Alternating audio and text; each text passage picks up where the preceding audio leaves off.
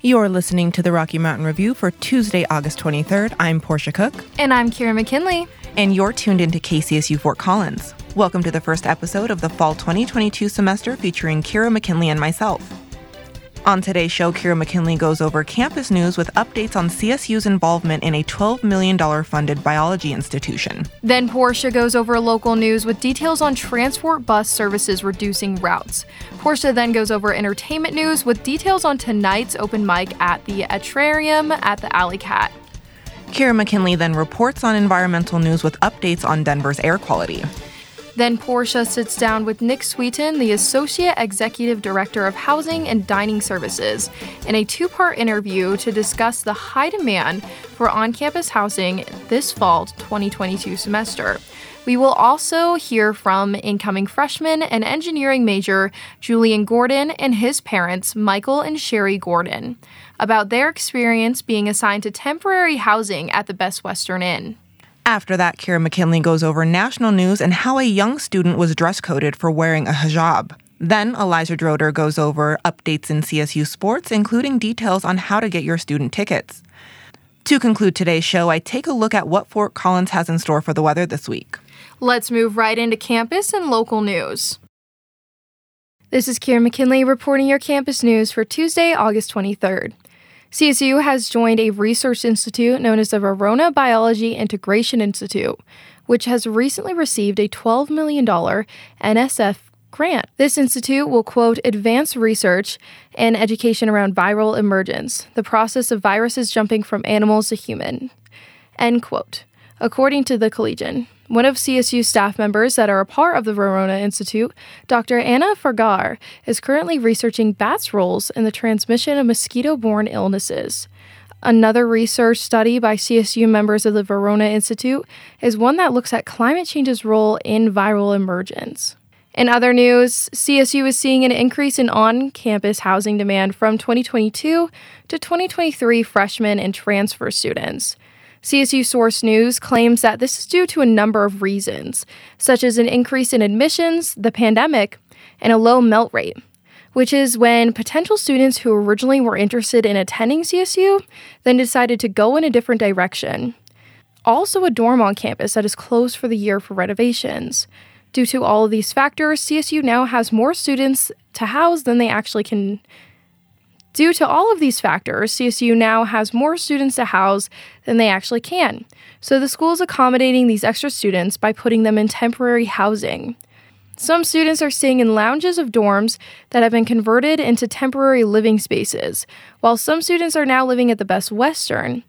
For more information on the CSU housing crisis, stay tuned, as later in the program, Portia Cook will interview CSU faculty members and parents and students to get more information on this story. Thank you for listening to my CSU Campus News Updates. I'm Kira McKinley, and you're listening to 90.5 KCSU. Here's Portia Cook with your local news updates. Transfort, the City of Fort Collins Bus Service Agency, is reducing routes again due to staffing shortages. On August 15th, around a dozen routes were suspended, with some operating at a modified frequency. According to Molly Bohannon of the Coloradoan, the reduction of routes comes as Transfort, like other companies throughout the pandemic, continue to struggle with hiring and staff retention. Transfort Director Drew Brooks told the Coloradoan, quote, "We're losing most people within the first 6 months. Typically, we're hiring people just to find other jobs," end quote. The agency would need a minimum of 108 bus operators to be fully staffed. As of August 18th, the agency had 85 bus operators on staff. The last time the agency was fully staffed was between 2018 and 2019, according to Molly Bohannon of the Coloradoan. To help with hiring additional staff, Transfort is looking to increase pay in hopes of becoming more competitive with alternative transportation agencies like RTD. The starting pay for a Transfort operator is $22.50 per hour. Transfort hopes to raise the starting salary closer to $24 per hour while also adding benefits to its lower-level positions. Since 2020, all trips continue to be accessible at no cost for all passengers, with the City of Fort Collins also offering on-demand taxi service for all suspended routes. The on-the-go taxi service allows residents to schedule a trip to and from a bus stop along a suspended route to a linked bus stop or transit center. On-demand trips must be scheduled the same day as the trip and are available Monday through Friday from 7 a.m. to 7 p.m. and Saturday and Sunday from 8 a.m. to 7 p.m. The on-demand trips can be made by calling 970-255-4831. Specific information on suspended or modified routes can be found by visiting ridetransfort.com/ridealerts. A Fort Collins farm project is helping immigrant and refugee women improve their employability skills and self-confidence through farming. The Hispanic Women's Farming Proyecto is a 3-year-old nonprofit located at Buena Vida Farms just west of Windsor and was founded by Mary Lou Smith. Smith is a retired policy and collaboration specialist for the Colorado Water Institute at Colorado State University, according to Pat Ferrier at the Coloradoan. About 6 women are accepted into the program each growing season and receive a $5,000 scholarship to aid in their learning. Smith, with her connection to the university, utilizes experts from CSU to help teach the women about soil, soil and plant health, irrigation, and food safety. Smith also aims to educate the participants on agriculture, marketing, grant writing, and business while they sell and grow their own vegetables. The farm supplies the participants with land, water, and equipment, while grants and community donation funds help pay for scholarships, transplants, and seeds. Each participant plants, tends to, and harvests crops from start to finish and keep all proceeds from crop sales. Each participant can decide to stay in the program for multiple growing seasons and will receive an agricultural practitioner certificate of completion when they leave. Rebecca, a current Proyecto Project Farming member, told the Coloradoan she will stay in the project for as long as she can, saying, quote, "I've learned a lot about farming, agriculture, the health of soil, how to prepare the soil, and plant seeds. This was a way to earn additional money and learn something as well," end quote. Today, Morning Fresh Dairy buys various vegetables from Proyecto, selling between 25 and 30 veggie bundles to its customers weekly. Each bundle contains a variety of up to 5 different vegetables that were harvested that week. Additional information on the Hispanic Women's Farming Proyecto and how to support their efforts can be found at buenavitafarm.com/proyecto.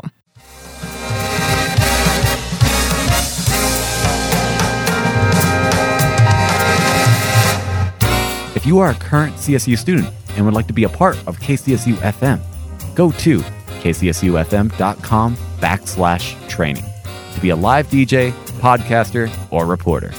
This is 90.5 KCSU Fort Collins.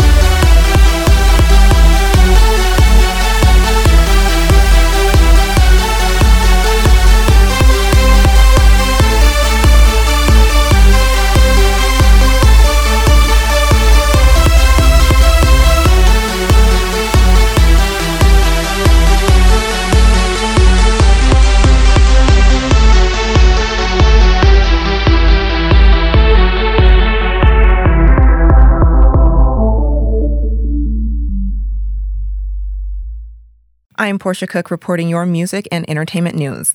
The atrium at the Alley Cat will be filled with the sound of live music during this evening's open mic night. Brought back by popular demand, this 21 and up event welcomes performances in various categories, including music, comedy, spoken word, and more. Venue owner Mike Hunter said, quote, "We've had some people do comedy or spoken word, but it ends up being mainly music. We are open to almost any type of performance," end quote. The atrium at the Alley Cat is located off Laurel Street in Old Town and is a food, kombucha, beer, and sake bar. The venue offers a variety of events, including a live band every Friday night, a DJ spinning house tunes every Thursday, and an open mic night every Tuesday. Tonight's open mic night will start at 7 o'clock p.m. and is held in the new atrium downstairs of the venue. Anyone interested in being a part of tonight's open mic night must sign up beforehand. An in-person sign-up sheet will be available in the atrium starting at 5:30 p.m. The Fort Collins Museum of Discovery is featuring a unique food and climate change exhibition. The Food for Thought Microview of Sustenance, Threats, and Prospects offers a micro perspective on the connection between the food we eat and climate change. The exhibition features an array of photo montages created by Robert Dash and is used to aid in examining issues related to climate change and the threat to staple food items, while offering a hopeful perspective surrounding the issue of climate change. According to Visit Fort Collins, the subjects of Dash's images were found in the San Juan Islands and Washington area. Dash was granted permission to use the Friday Harbor's Lab Electron Microscope from the University of Washington for these images. Robert Dash is a nationalist, educator, and photographer published by the National Geographic, Time, BuzzFeed, and Lenswork. He is also the voice behind the TED Talk, The Intercourse of Nature, It's What We Are. The exhibition is presented bilingually and can be seen Thursday through Friday from 10 a.m. to 5 p.m. until September 4th. Original reporting for today's music, entertainment, and event news was done by KCSU's director. Original reporting for today's music, entertainment, and event news was done by KCSU News Director Portia Cook.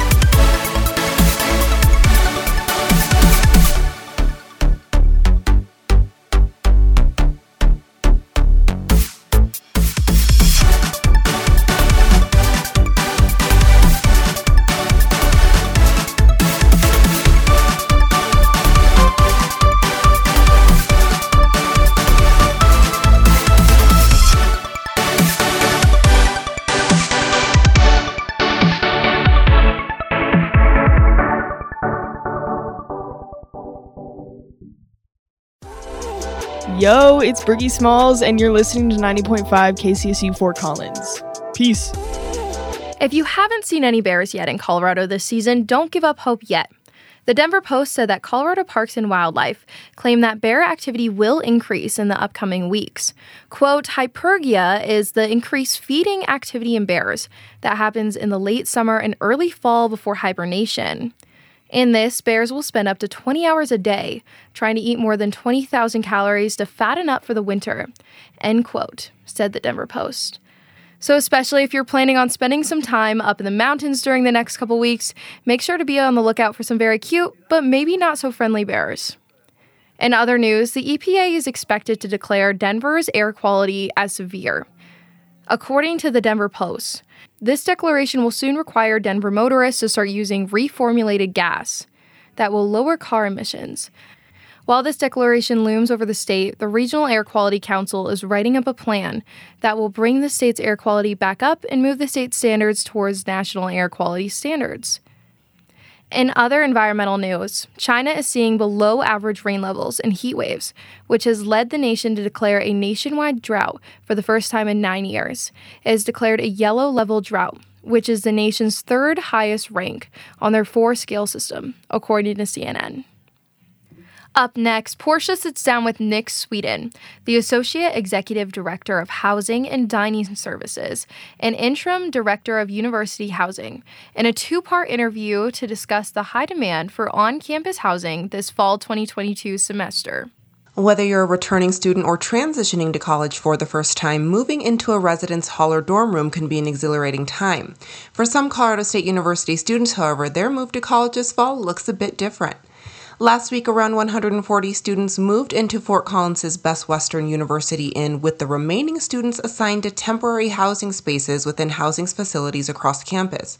In this two-part interview, Nick Sweeten, the Associate Executive Director of Housing and Dining Services and Interim Director of University Housing, talks to us about the high demand for on-campus housing for the fall 2022 semester and what life will look like for the students placed in temporary housing. We will also hear from incoming freshman and engineering major Julian Gordon and his parents, Michael and Sherry Gordon, about their experience being placed in temporary housing at the Best Western University Inn. Nick, thank you so much for being here. Now, roughly 400 to 500 students will start the fall 2022 semester in temporary housing. What is the reasoning behind the high number of requests for on-campus housing this fall and the hundreds of students receiving a temporary housing assignment? Sure. So there's a couple of different things happening, and these relate to trends that are different this year relative to past years. So we didn't expect to see some of the trend lines we're seeing this year. One of the things that is contributing to this is fewer students than normal. Basically, students we think are coming to CSU, but then at some point prior to move in, say, actually, you know, I changed my mind, I'm going to go somewhere else. And so our melt rate has been lower than past years. The other thing we're seeing is fewer students within the exemption radius. So students who live within 30 miles of campus, a 30-mile radius of campus, can apply to be exempted from the live-on requirement. We're seeing fewer students in that radius apply relative to past years apply for an exemption. And so more of those students that live closer to campus want to live on campus than we've seen in past years. And so we've actually, because of our demand, we've extended our exemption radius another 10 miles to 40 miles, but we've still had very few takers. We interpret that as a good sign. I mean, students want to come to CSU and want to live on campus, but we're just seeing larger numbers of students in that exemption radius opt to live on campus than we've expected based on the numbers that have asked for an exemption in past years. The other big contributor is Westfall Hall will be offline most of the year. There's a renovation project occurring in Westfall Hall. And, you know, when big facilities projects are planned, they're planned a year plus in advance. And, you know, we didn't know at the time that we were going to see a surge in interest in living on campus. And so if we were to backtrack and keep Westfall Hall open, the financial repercussions would be too great because, you know, contractors have been hired, materials have been ordered, et cetera. And the only way that we could make up that money would be to charge students more rent. And we just don't want to do that. And so we are proceeding with our plan to have Westfall offline starting October 1st. But that means about 400 beds are offline that otherwise would be online. And that also is contributing to our need to put more students in temporary housing. Talk to me about the process for applying for student housing and the confusion around why on-campus housing requests were accepted even after the university may have reached its capacity for housing requests. We are obligated to house all first-time full-time freshmen. And so because of that mandate, we continue to accept applications from that part of our application pool as they come in. So we won't shut off the ability for incoming freshmen to apply. We did, however, earlier in our application cycle, turn off our application for all other applicants. So we have fewer transfer students that will be living on campus than we would expect, and fewer grad students, fewer families, et cetera. And that is to make room for the large number of freshmen that are coming in that we are mandated to house. Are the students being placed in temporary housing first-year freshman students, or are there a variety of classes being temporarily housed? They're either all or almost all freshmen. And most of the students in temporary housing fall in two categories. They're either later applicants, so, you know, applied later in our application cycle. And so when self-assigned opened, they had a later self-assigned date. And by the time their date came up, we had already filled all of our permanent spaces. There's also a number of students in the process who were invited to self-assign, but who never engaged. So there's a group of students who, because they didn't go in and pick a room when they were able to pick a room, you know, are now in a situation where they will also be in a temporary space.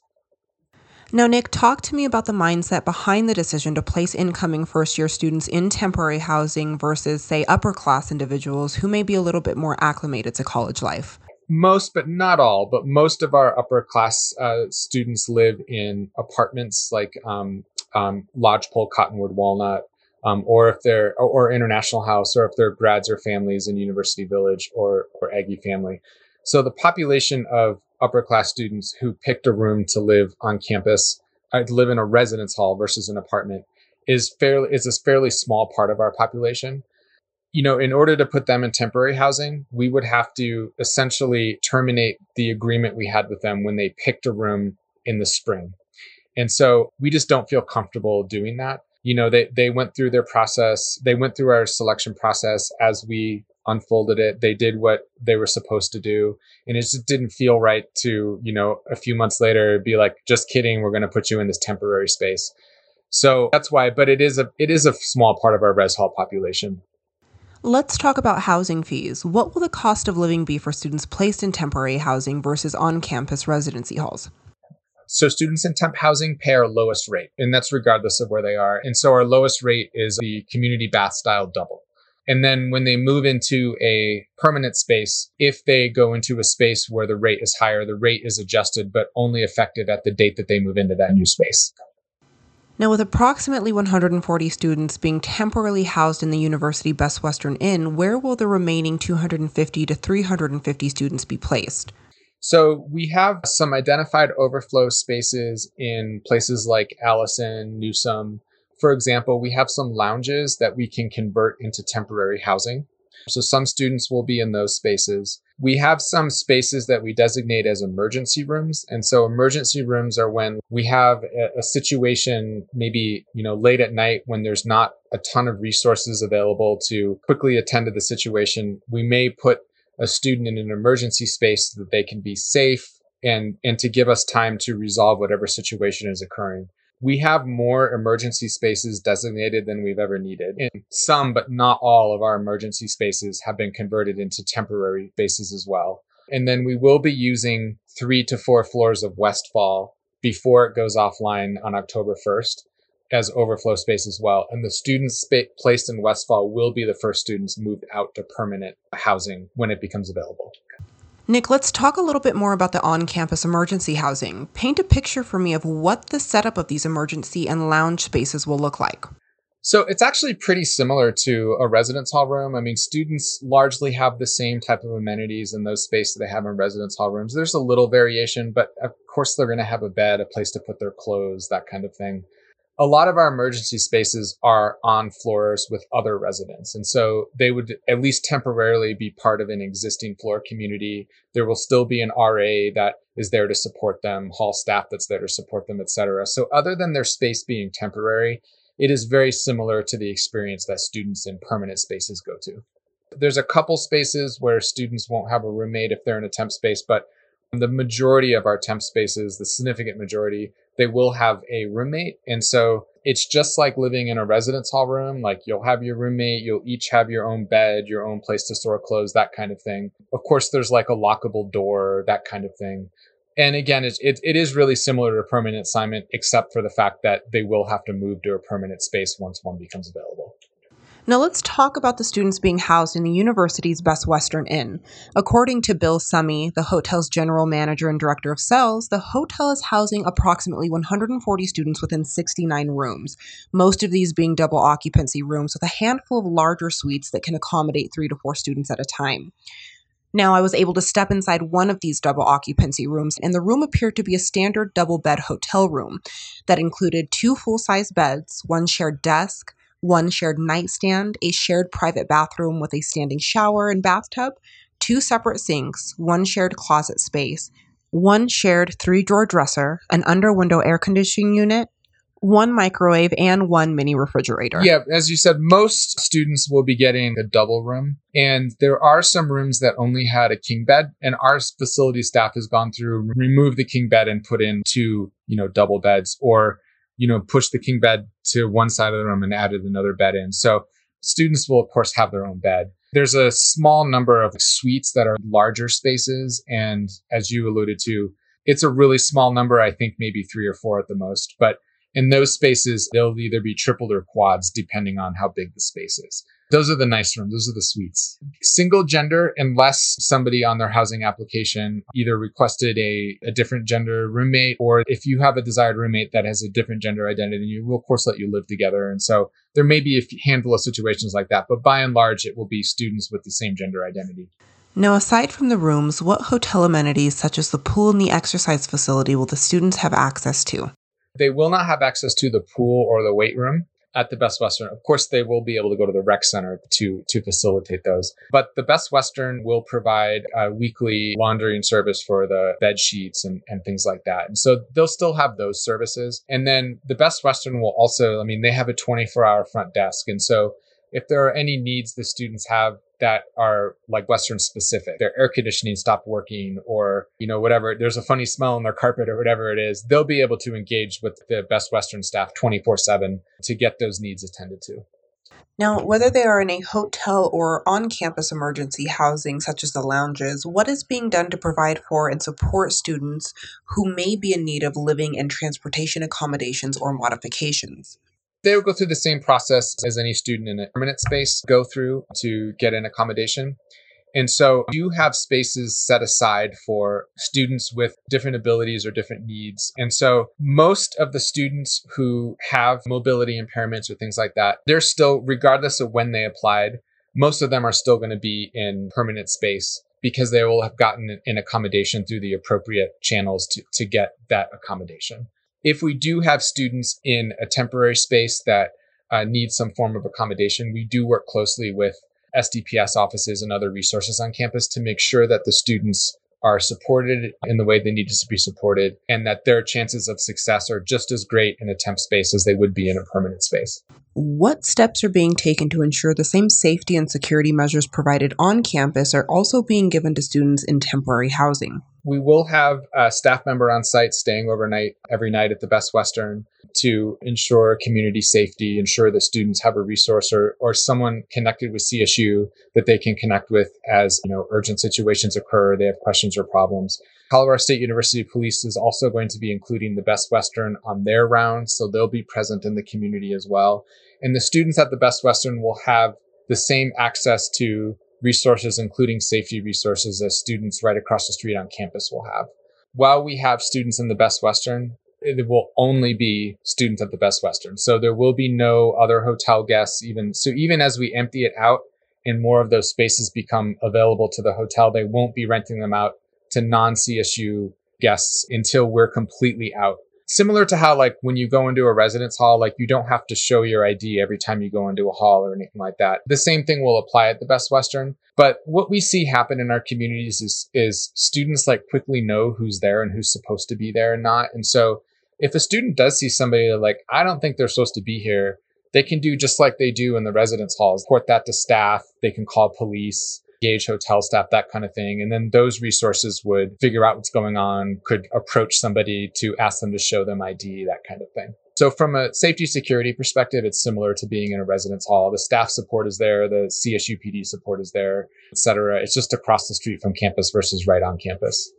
Is there a guest policy for students staying at the hotel, and how will the guest policy protocols be implemented? So it's the same rules that apply to any other student. So take, for example, guest policy. Whether you're in a temporary room in the Best Western or you're in a temporary room in any other residence hall on campus, policy is if you want to have a guest, your roommate has to be okay with it, you know, that kind of thing. Those rules all still apply. The same sets of rules apply in temp spaces. Now, Nick, you mentioned one CSU staff member will be staying on site at the hotel. Is one staff member enough to accommodate the needs of roughly 140 students? Well, one person will be living on site, but we have other staff that will be supporting the student on site. So we have, for example, another staff member who's charged with developing community for students in temporary spaces who will be a frequent presence over at the Best Western. And so just because this one person staying overnight doesn't mean there's not other staff that will be present and available during other times of the day as well. What is the role of not only the CSU employee who will be housed on site at the hotel, but also the additional CSU support staff? Yeah, great question. So they're going to be a connection to resources. They'll be charged with getting to know the community, connecting students to programs, social opportunities, answering questions, making sure they know where to go. Particularly over at the Best Western, you know, it is across the street from campus. And so one of the problems we were thinking through is, you know, the students over there are going to have a meal plan just like students on campus, but they're a little farther away from our dining halls than on-campus students are. And so they may need to know, well, where can I go to use my meal plan or that kind of thing. And so that the staff over there will help make sure that students understand how they can use their meal plan, how they can connect to services, opportunities on campus, that kind of thing. Are there any type of courtesy gifts being offered to students being placed in temporary housing? We are giving all the students in temp rooms, they're going to get like a special package. And we know it doesn't really make up for the inconvenience of being in a temporary space, but we do hope it's at least a nice touch that will help the students feel welcome and valued. And we just want to honor the fact that being in a temporary space isn't ideal. And so we hope it's just a nice flourish, a nice touch for them. The other thing we're doing currently this year is when students move from temporary to permanent, we will be providing free moving assistance to them. Typically, past years, in most circumstances, we don't provide moving assistance after a move-in week, but this year we felt it was important to provide that because there's so many students in this situation. I should also mention that students in the Best Western, we are going to give them extra RAM cash. And the reason we're doing that is because we do recognize it is farther from our dining halls than students and the rest of the living arrangements are. And so our hope is that that extra RAM cash, they'll be able to go to places like the Lory Student Center and use that RAM cash there because it may be more convenient for them, for example, to grab their breakfast at the Lory Student Center, you know, on their way to or from class than to go to, like, you know, the Foundry or to the Braden Dining Hall, which would be the next closest places. Nick, thank you again for being here. If you are just tuning in, I am Portia Cook, and you are listening to a two-part interview with myself and Nick Sweeten, the Associate Executive Director of Housing and Dining Services and Interim Director of University Housing, as we go over the high demand for on-campus housing this fall 2022 semester and what life will look like for the students placed in temporary housing. Up next, you will hear from Nick about what CSU is doing to try and duplicate the college experience for students in temporary housing, the steps the university is taking to get students placed back in permanent housing, a look at housing for future semesters, and where students and family can go to for support. Stay tuned because we will also hear from incoming freshman and engineering major Julian Gordon and his parents, Michael and Sherry Gordon, about their experience being placed in temporary housing at the Best Western University Inn. If you have missed any part of today's interview, you can listen again by going to kcsufm.com, where you'll find the Rocky Mountain Review under News or Podcasts. You can also find us on Spotify or anywhere else you listen to your podcast by searching KCSU News. We'll be right back.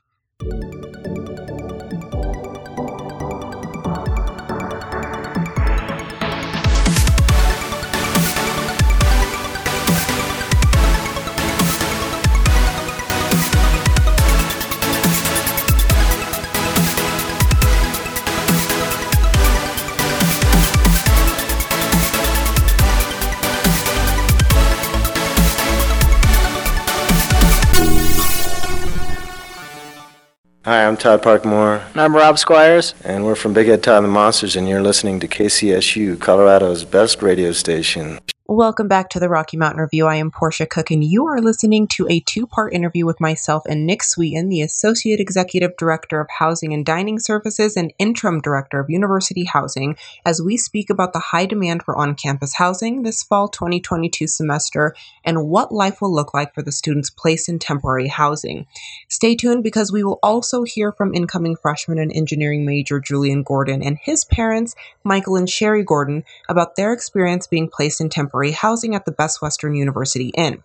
If you have missed any part of today's interview, you can listen again by going to kcsufm.com, where you'll find the Rocky Mountain Review under News or Podcasts. You can also find us on Spotify or anywhere else you listen to your podcast by searching KCSU News. Now, Nick, a large part of a student's college experience comes from living in residence halls. Talk to me about what steps are being taken to duplicate the experience one would typically get on campus for those being placed in temporary housing. Well, the students in the spaces, except for Westfall and the Best Western, they'll have an RA that's assigned to them. So they'll have the same access to staff and opportunities as the other students.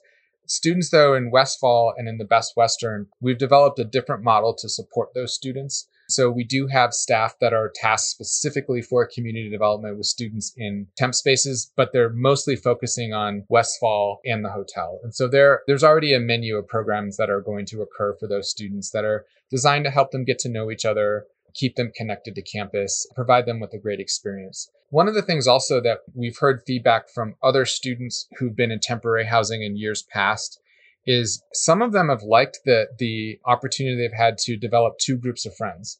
And so we've had some of the students say, I had my friends that I met in temp housing, and even after we got permanent spaces, we might have been in different places across campus. It was actually kind of fun to have like this group of friends I met right at the outset. We had this temp experience together. And then I went to my permanent community and I met a group of people there. And then I was able to merge my friend groups and things like that. And so we're kind of building structures to enable those connections to happen, but also to continue those relationships after they've left temporary housing. And so we hope for some students that that's actually kind of a net benefit, that it'll enable them to meet even more people, because most freshmen who live on campus, their friend group consists of the people that live near them.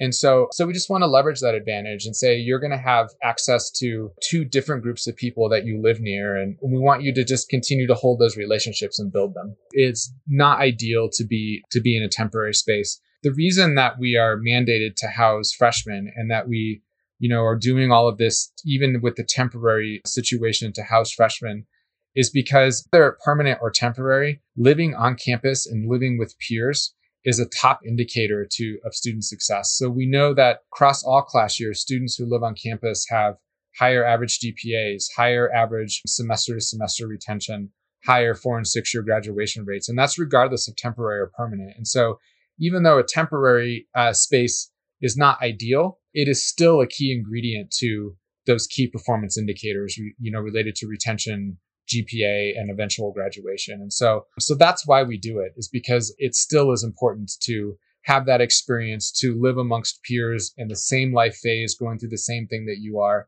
And so we provide that in both temporary and permanent spaces. And as I said earlier, this year, we're going to do that, provide a little extra support so that the students in the temp spaces can carry through with those relationships and friendships they formed while they were in that temporary phase after they've moved on to a permanent phase, because those peer relationships are just so important. Now, Nick, when do you anticipate students will be placed back into permanent on-campus housing? We can't guarantee a specific amount of time. We do have lots of data from past years, and we're quite confident that all the students placed in Westfall, will be able to get them into permanent spaces by October 1st. Past that, there's going to depend on a number of variables. So the first variable is every year we have what we call no-shows. So people who every indicator says they're coming to CSU, they're going to live on campus, they've signed up for housing, they've signed up for classes, et cetera. But then every year we have some number of students that just don't show up, who basically ghost us. And most of them end up going to another school and just never told us. So we'll have no-shows. Starting that first week of classes, we'll be immediately putting students in temp spaces and moving them into the spaces where we know no-shows came. And then in the first 6 weeks of the academic year, we also have attrition of people who did move in, but who get here and, they figure out, CSU is just not for me, or this isn't what I thought it would be, or that kind of thing. And so we also have some students who do move in, but then who end up leaving CSU in the first 6 weeks. And so based on historical numbers, we're comfortable that the majority of our students in temp houses will most likely, not guaranteed, but most likely be in permanent spaces, probably by the middle to end of October. But given the large number of students in temp spaces this year, it's quite possible that some percentage of those students will be in a temp space for the entire fall semester, maybe the entire academic year. It depends. What will the process look like for returning students in temporary housing back to permanent housing? So when we have spaces open, we look at the students in temp housing and we do our best to match their application preferences with the permanent space preference. So as an example, we have a permanent space open up in Summit. We will look through all the students in temp housing and say, these students, have Summit as one of their top 2 or 3 choices of places they want to live. And so the student in that group would be offered that space in Summit and they'd be able to move. And so we do attempt to assign students based on the preferences cited in their application. There's several variables that are looked at. The most important is the stated preference on the application. But as an example, let's say that we have 2 people who are temp roommates and they really like each other and they really want to continue to be roommates. We can't guarantee that we'll be able to find a completely open space to house them, but we will try. So let's say we get to a student and a space in Summit is open. We have one single space and we have 2 different students who are good candidates for that space based on their preferences. But one of those 2 students has expressed they'd really like to stay with their temp roommate if it's possible. We probably would, in that scenario, offer it to the other person because we're going to try to meet the need of the student who wants to stay with a particular roommate if we possibly can. Now, we may get to a point in our permanent assignment where we just know we're not going to be able to accommodate that, and we will separate the roommates, but we were going to do everything we can to try to. So we do keep those variables in mind as we assign temp spaces. The other thing we keep in mind is we know that some students financially, they just don't want a more expensive place. And so we take that into account as well. And we don't want to put students in a more expensive place that they either may not be able to afford or may not just wish to spend that amount of money and want to stay in a lower price place. And so those variables are taken into mind too. So there's not like, you know, it's always the, you know, the first person in the pool that with the earliest application date that gets assigned, or, you know, it's based on a number of variables, but it's all geared towards meeting as many of the stated preferences as we possibly can. What steps is the university taking to ensure a housing situation like this doesn't happen in future semesters? One is we continually study our data. And so what caught us off guard this year was our melt rate being very low and our exemption numbers being a lot lower than past years, so that the people in that exemption radius, the percentage of the pool that typically applies to be exempt from on-campus housing. And so this is like a new set of data that we can look at in future years. And now we have this like 2022 benchmark. And as future application processes are unfolding, if we start to see like, oh, it's looking close to like 2020, earlier in the application cycle, we can decrease the number of returning students that we, you know, allow to remain in the residence halls in order to accommodate a larger first year class. So we take into account that there's new pieces of information that we learned as a part of going through this process. We also work closely with admissions, and we just want to take stock of everything we've learned this year. And are there any lessons learned that we can apply to future cycles? Should we start to expect, it's just kind of a new reality. I don't know if it's like a post-pandemic reality or just a new generation of students coming in where more of them in that exemption radius are going to want to live on campus and want that traditional like residential experience. And so if we start to detect there's just generational differences and what to expect, we will apply that in our decision-making rubric and navigate as best we can to avoid a situation where, you know, this many students are in temporary housing. We also keep it in mind, you know, we have Westfall coming offline this year. There will, of course, be future years where we need to take facilities offline because we need to do renovations or modernizing or that kind of thing. And we do use what we think is going to happen with enrollment in future years as we make decisions about which buildings to close and when.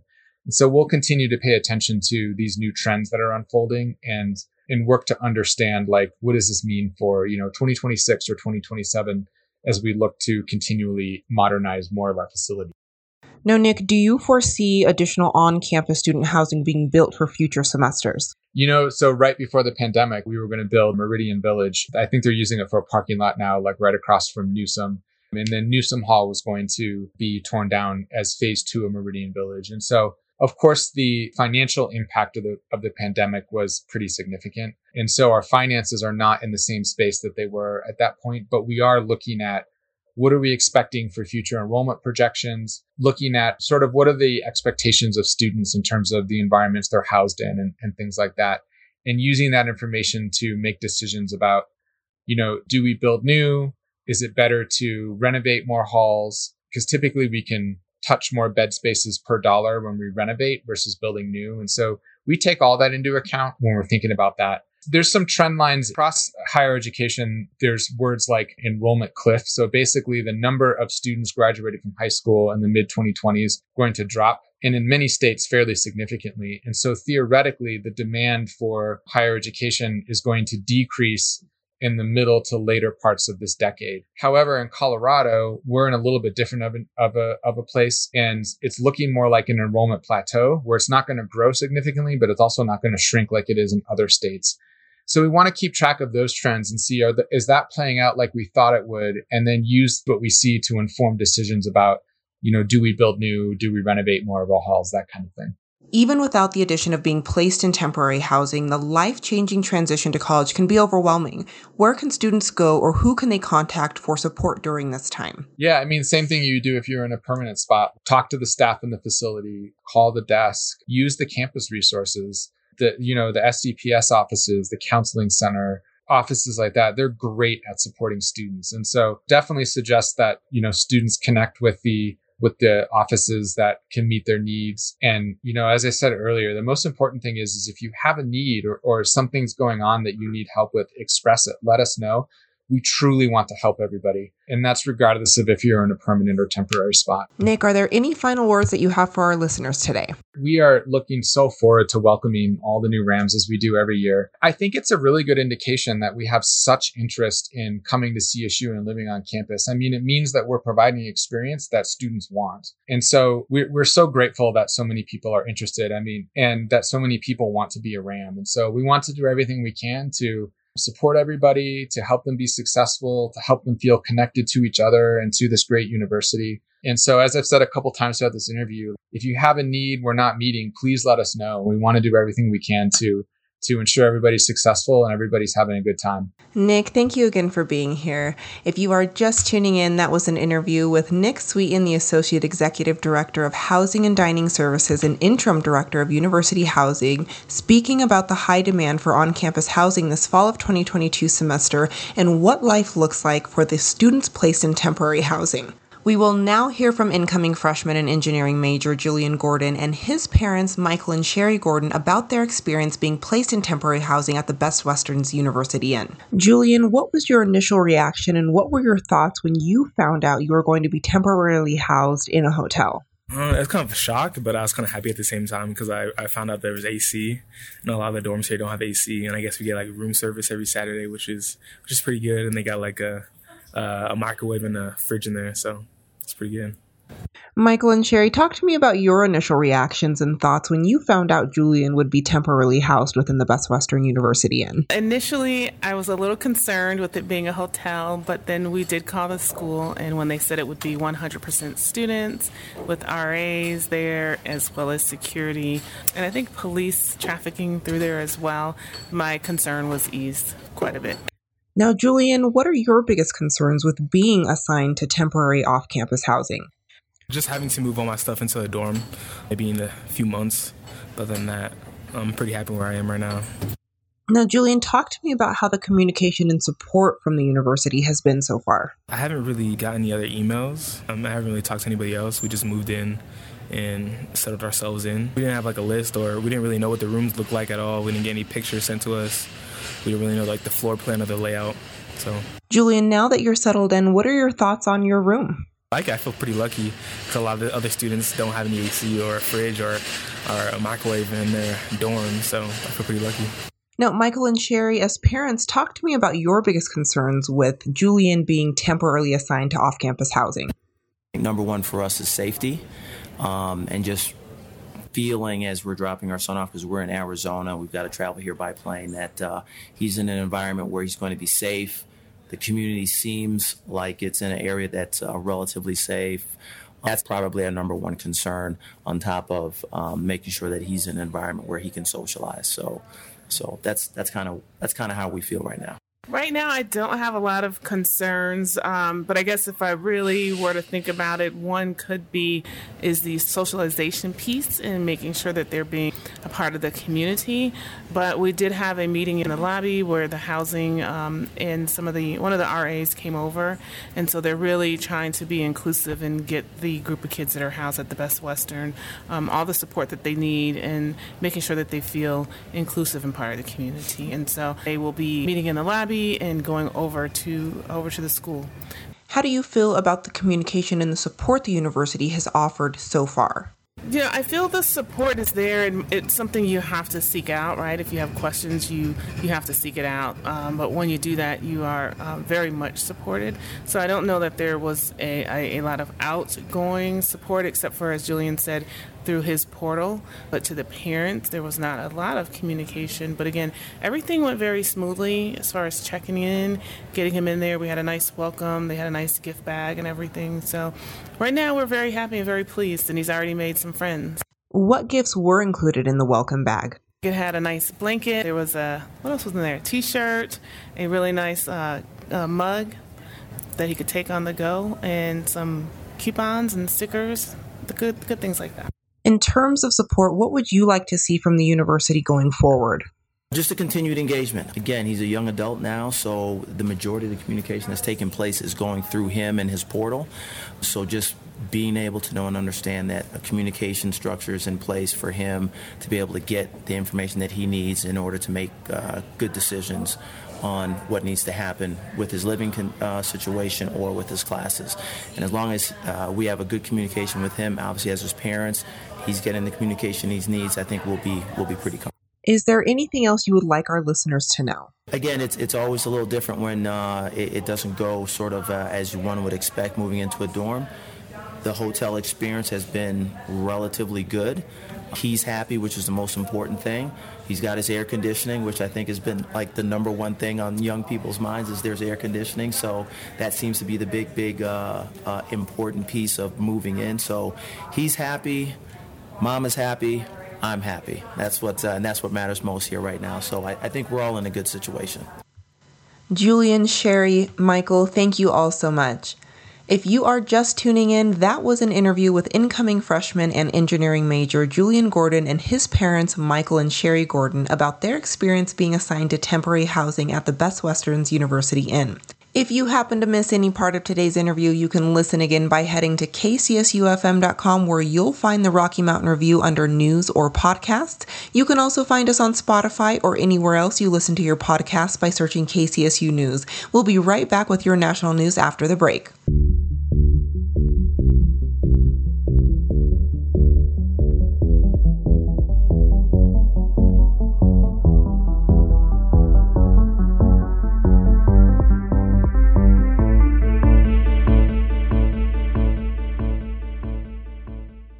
In national news, an 8th grader at Mystic Valley Regional Charter School in Massachusetts was dress coded for wearing a hijab. The student was sent home with a dress code violation letter that claimed they were being dress coded for wearing the hijab, according to NBC News. The school is now claiming that the letter was merely meant to inform the student that they need to open the conversation on her, quote, obtaining a religious accommodation. The school superintendent has come forward and said that the situation could have been handled better. A missing person search is now underway at Zion National Park, as a grad student within the area has gone missing. The grad student was hiking with her friends in the park when they heard of a potential flash flood within the area, according to NBC News. While her friends decided to stay behind, she proceeded into the narrows of the park. She intended to meet up with her friends at the visitor center but never did. Officials are now searching for the grad student. The narrows of the park are closed while this search is underway. In other news, a minor has contracted monkeypox for the first time in the state of New York. There has been two previous cases of monkeypox in children. At this point in time, none of them are believed to be related. Officials are looking into how the child contracted monkeypox. The monkeypox vaccine has now been made available for children, according to CNN. New York has also welcomed 140 new asylum seekers from Texas, making this their biggest welcome in a single day, according to CNN. Texas has already bused 7,000 immigrants to Washington, D.C. since April. Texas Governor Greg Abbott said in a CNN article that the busing mission is providing much-needed relief in our overwhelmed border communities. Up next is Eliza Drotar with your RMR Sports Report. Welcome back, students. This is Eliza Drotar for your RMR Sports Report. In women's soccer news, the team is starting at 1-1, winning against Utah Tech on Thursday the 18th, 2-1, and losing on Sunday 3-0 against Utah. CSU women's volleyball is right around the corner, with their first game happening on Friday, August 26th here in Fort Collins against North Carolina. It's their A6 game homestand to end out August and to begin September. Student tickets are now on sale. If you are interested, go to csurams.evenue.net to get your student tickets for basketball, volleyball, and every other sport that will be happening this fall and spring. And if you are looking forward to football just like I am, be ready for September 3rd, where the first game of the season under new head coach Jay Norvell will begin and take place at 10 a.m. at Michigan in Ann Arbor. Also on September 3rd, there will be a cross-country meet to the Wyoming Invite in Cheyenne, Wyoming. My name is Eliza Dozier. This has been your RMR Sports Report.